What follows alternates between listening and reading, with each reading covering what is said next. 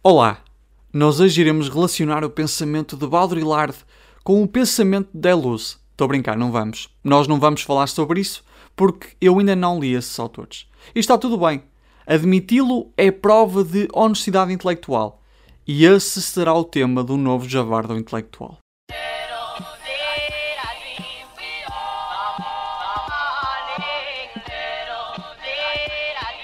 Olha que parecendo que não, ele percebe da coisa.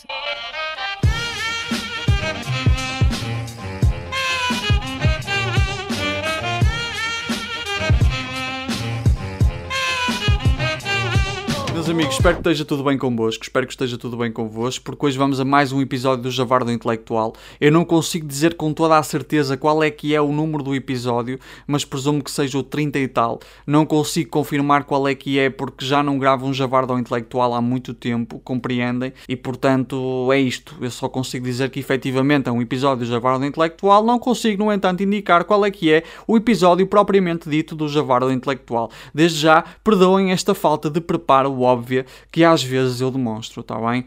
Antes de continuar com o vídeo propriamente dito, peço-vos por favor que subscrevam o canal, metam um gosto, coloquem gosto, comentem. Já sabem que não têm de comentar nada relacionado com o vídeo propriamente dito. Podem apenas comentar, por exemplo, o que é que comeram ontem, que séries é que andam a ver, que jogos é que andam a jogar, que filmes é que andam a ver, que animes é que andam a consumir.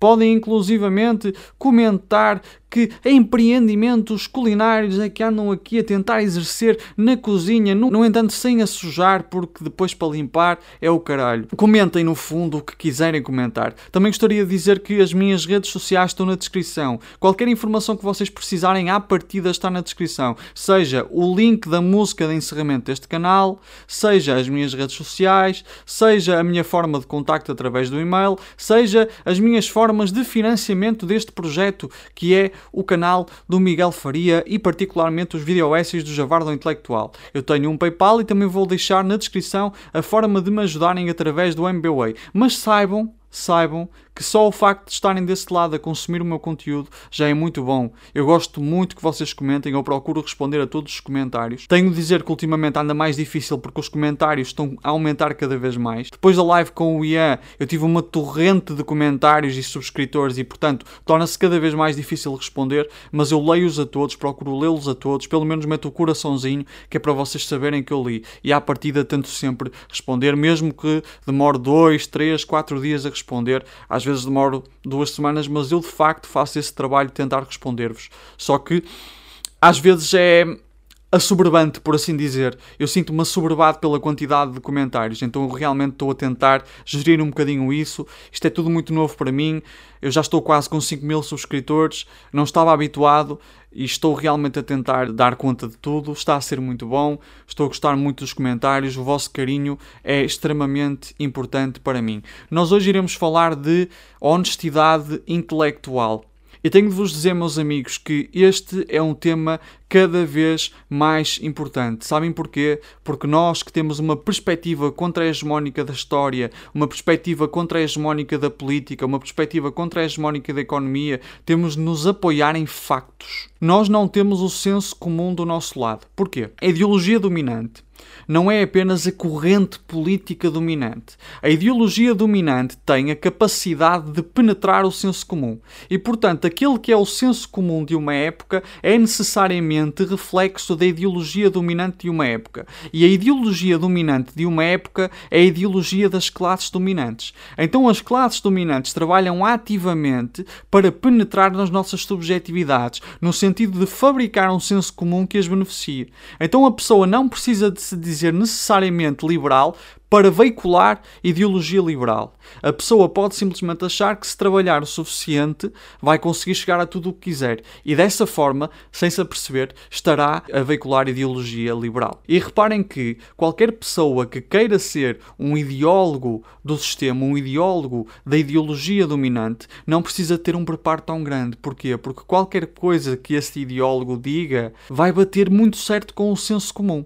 Então a pessoa pode simplesmente descartar a esquerda com cenas como: vai para Cuba, filha da puta, vai para a China, é socialista e não vive na Venezuela, é socialista e tem um iPhone. A pessoa não precisa de ter um grande preparo intelectual, porque isso vai cair tão bem no senso comum que a pessoa pode simplesmente ser extremamente preguiçosa e mesmo assim fazer carreira política, a cair em cima da esquerda, sem, não obstante, ter qualquer preparo para efetivamente contradizer no plano dos factos a esquerda. Nós, por outro lado, como temos uma perspectiva contra-hegemónica, estamos constantemente a ser contestados. E, portanto, a melhor coisa que nós podemos fazer é só falar daquilo que efetivamente dominamos. E quando alguém nos vem perguntar alguma coisa que nós não dominamos, nós dizemos, pura e simplesmente, não domino, não sei tudo, ninguém é obrigado a saber tudo. Então, se me perguntarem, por exemplo, sobre a Revolução Coreana, meus amigos, eu não vou dizer assim, ah não, a Revolução Coreana...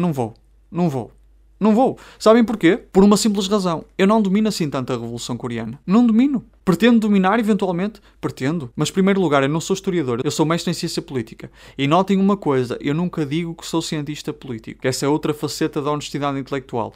Eu, tendo um mestrado em ciência política, até podia dizer que sou cientista político, da mesma maneira que pessoas que nem sequer um mestrado têm, dizem que são analistas políticos. Mas eu prefiro dizer apenas e só aquele que é o meu título académico, porque isso eu sei que não podem contestar. Sou mestre em ciência política. Não me chamo cientista político, até porque, para efeitos profissionais, o meu trabalho é passado num call center.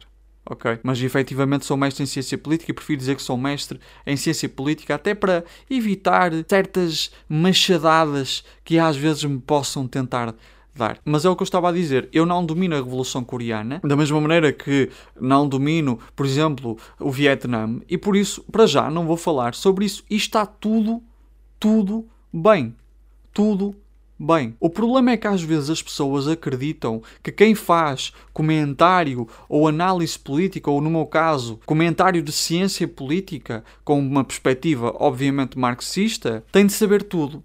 E porquê? Porque nós temos na televisão uma tendência de descomplexificação cada vez maior do comentário político. Então as pessoas estão habituadas a que semana após semana determinadas figuras mediáticas comentem tudo e mais alguma coisa, sem no entanto dominarem os temas. Então veja-se que figuras como Sebastião Bugalho, em Portugal, Paulo Portas, novamente em Portugal, Marcos Mendes, falam de vários temas que a maioria das vezes não dominam e mascaram essa falta de domínio dos temas com uma certa eloquência, com a utilização, com o recurso a determinadas palavras caras, com o recurso a argumentos circulares para perceber que estão a acrescentar alguma coisa ao debate, quando na realidade não estão a acrescentar. Os meus professores de ciência política odeiam essas figuras. Os meus professores de ciência política odeiam ouvir falar determinadas figuras mediáticas que fazem comentário político. Porquê? Porque eles sabem que essas pessoas, efetivamente, não têm domínio absolutamente nenhum. Muitas delas vieram de partidos políticos, muitas delas vieram de carreira política e, por causa disso, conseguiram, de alguma forma, tornar-se figuras mediáticas do comentário político. Às vezes é mais importante a pessoa e aquilo que ela representa do que aquilo que ela tem para dizer. E esse é o caso, por exemplo, de Paulo Portas. E acontece que muitas vezes, e há essa tendência em Portugal, pessoas que fazem comentário político conseguem construir capital suficiente, capital político suficiente para depois se ingrarem na carreira política. Portanto, existe o caminho inverso. Veja-se que Marcelo Rebelo de Sousa conseguiu construir muito a sua personalidade, o seu capital político, por ser comendador durante anos. Hoje em dia é Presidente da República. Da mesma maneira, André Ventura foi comentador jurídico e desportivo e, por isso, de alguma forma, conseguiu celebrizar-se nos meios de comunicação tradicionais e hoje em dia é a figura proa do terceiro partido, da terceira força política no Parlamento. Nós estamos habituados a ver essas figuras comentar tudo e todos, semana após semana, porque a verdade é que os meios de comunicação tradicionais são sempre uma torrente de coisas a acontecer. Então há necessidade de fazer comentário, muitas vezes despreparado, sobre temas que surgem assim do nada. Então imaginem, sexta-feira acontece um atentado aqui ou acolá, amanhã já toda a gente está a falar sobre isso. É óbvio que essas pessoas não vão virar a noite a ler. É óbvio que essas pessoas não vão virar a noite a consultar de fontes primárias sobre o assunto. A maior parte das vezes o que acontece é que vão ler um ou dois artigos e construir um argumento circular em cima disso. O público, obviamente, fica mal habituado. O público fica a achar que é suposto que uma pessoa que perceba de ciência política domine absolutamente tudo. E não é o caso. Os meus professores não dominam tudo, eu não domino tudo, e sempre que vocês nos comentários me vêm perguntar algum tema específico, se eu não souber, eu digo, olha, neste momento eu não domino. eventualmente posso vir a dominar, vou ter de ler para isso, e assim que eu dominar, assim que eu sentir que domino, eu vou fazer um vídeo sobre isso. Dou-vos um exemplo. Pediram para fazer um vídeo sobre o 25 de novembro de 1975 e efetivamente eu vou fazer um vídeo. Só que para o fazer eu estou neste momento a consultar uma série de fontes. Estou a consultar livros sobre o 25 de Abril, estou a consultar, por exemplo, a tese de doutoramento da Raquel Varela, que apesar de eu não gostar da personalidade da Raquel Varela, ou pelo menos da personalidade pública da Raquel Varela, sinto que ela tem um trabalho académico meritório em alguns pontos e por isso estou efetivamente a consultar a tese dela, que é sobre a história do PCP na Revolução dos Cravos. Até posso deixar na descrição, se quiserem, que ela está disponível para consulta. A tese depois deu origem a um livro, esse já não consigo disponibilizar, mas se vocês lerem a tese já têm basicamente o grosso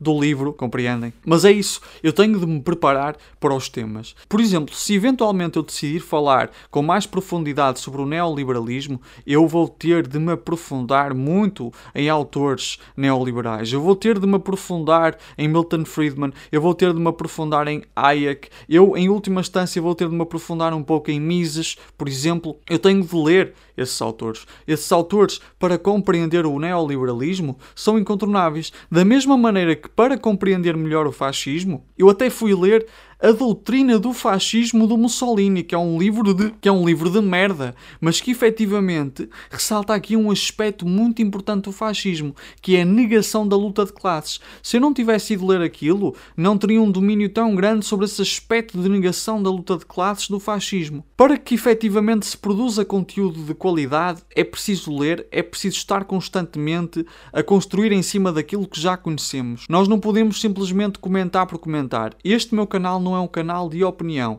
é um canal de ciência política com uma perspectiva contra-hegemónica, com uma perspectiva marxista. E, portanto, os vídeos que eu vou fazer ou são reacts e análises que se baseiam em conhecimento que eu já fui desenvolvendo ao longo do tempo, ou vídeo-ensaios que se baseiam em conhecimento que eu adquiri especificamente para fazer aquele vídeo-ensaio. Eu não tenho problema absolutamente nenhum em dizer que não sei.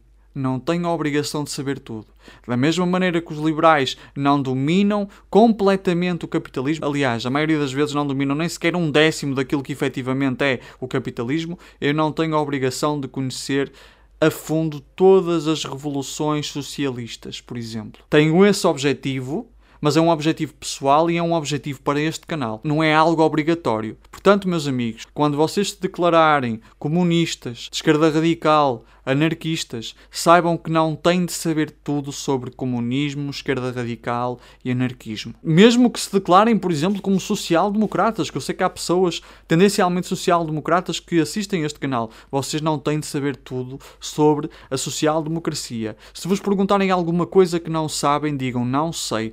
Vamos construir esta tendência para dizer não sei, porque hoje em dia nós temos a cultura dos tudólogos, pessoas que dominam tudo na televisão e então são chamadas de analistas políticos sem sequer terem a metodologia necessária para fazer análise política. Vamos construir uma cultura de dizer não sei, não sei, preciso de ler, preciso de me informar. As pessoas com mais conhecimento que eu conheço são pessoas que, efetivamente, quando não sabem um assunto, dizem que não sabem sobre o assunto. Quando o seu domínio é superficial, dizem que só conseguem tecer alguns comentários superficiais. Tenho um grande amigo meu que escreveu uma dissertação incrível sobre capitalismo de vigilância. O nome dele é Lécio Dias. E sempre que há algum tema que ele não domina, e eu lhe pergunto, ele diz-me assim: olha, eu tenho um conhecimento superficial sobre isto. Foi uma pessoa extremamente importante para o meu desenvolvimento intelectual, e se hoje eu sou cada vez mais honesto ao nível intelectual, é muito por causa dele. É importante nós construirmos esta perspectiva de que não sabemos tudo, e não temos de saber tudo, e não temos de fingir com uma pretensa eloquência que sabemos tudo. Quando não sabemos, dizemos que não sabemos. Eu quis fazer este vídeo também para alertar para o facto de que há temas que eu ainda não domino e que, portanto, eu vou demorar mais tempo para poder falar sobre eles. Há tempos pediram-me para falar sobre o Serviço Nacional de Saúde. E o meu domínio sobre o Serviço Nacional de Saúde não é o suficiente para eu fazer um vídeo ou ensaio extenso. Eu consigo tecer um ou outro comentário tangencial, como a questão orçamental, por exemplo. Mas não consigo fazer um comentário, por exemplo, sobre a Lei de Bases da Saúde, como hão de compreender. Da mesma maneira que eu já fiz um vídeo sobre habitação, mas reluziu-se aqui a comentários tangenciais e particularmente à leitura de um artigo. Eu, para fazer um vídeo ou um ensaio sobre isso, preciso efetivamente de me informar mais e por acaso é um tema que eu pretendo aprofundar. Se me conseguirem sugerir bibliografia, meus amigos, ficarei mesmo muito contente. Este canal, enquanto canal de ciência política, visa aprofundar a honestidade intelectual. É isto que eu tenho para oferecer.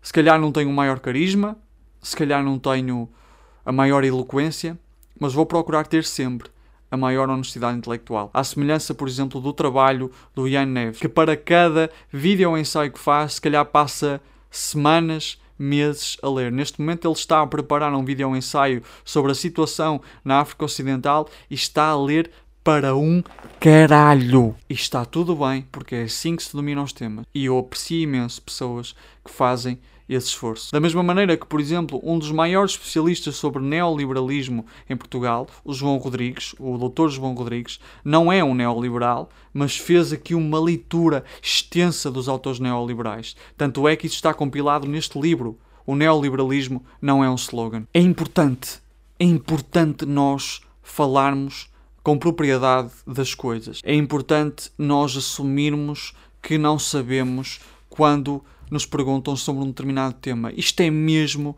muito importante. E eu sei que às vezes a internet, com esta coisa de produzir conteúdo, com esta coisa de produzir conteúdo rápido, com esta coisa de produzir cada vez mais conteúdo, porque é isso que o algoritmo do YouTube privilegia, acaba por seduzir alguns produtores de conteúdo, e particularmente à direita, a simplesmente fazerem vídeos rasos, vídeos superficiais. Não é isso que se pretende neste canal, porque nós, à esquerda, não temos essa possibilidade. Não temos o senso comum do nosso lado. Meus amigos, era basicamente isto. Não tenho muito mais a acrescentar. O ponto aqui é honestidade intelectual acima de tudo. Okay? É muito importante. Qualquer novo produtor de conteúdo tem de ter isto como pilar. Honestidade intelectual. Espero que tenham apreciado. Metam gosto, comentem, subscrevam. E é isso. Até o próximo vídeo. Associações, sindicatos e partidos. As classes dominantes têm horror aos partidos. Associações, sindicatos e partidos. As classes dominantes têm horror aos partidos. Associações, sindicatos e partidos. As classes dominantes têm horror aos partidos. Associações, sindicatos e partidos.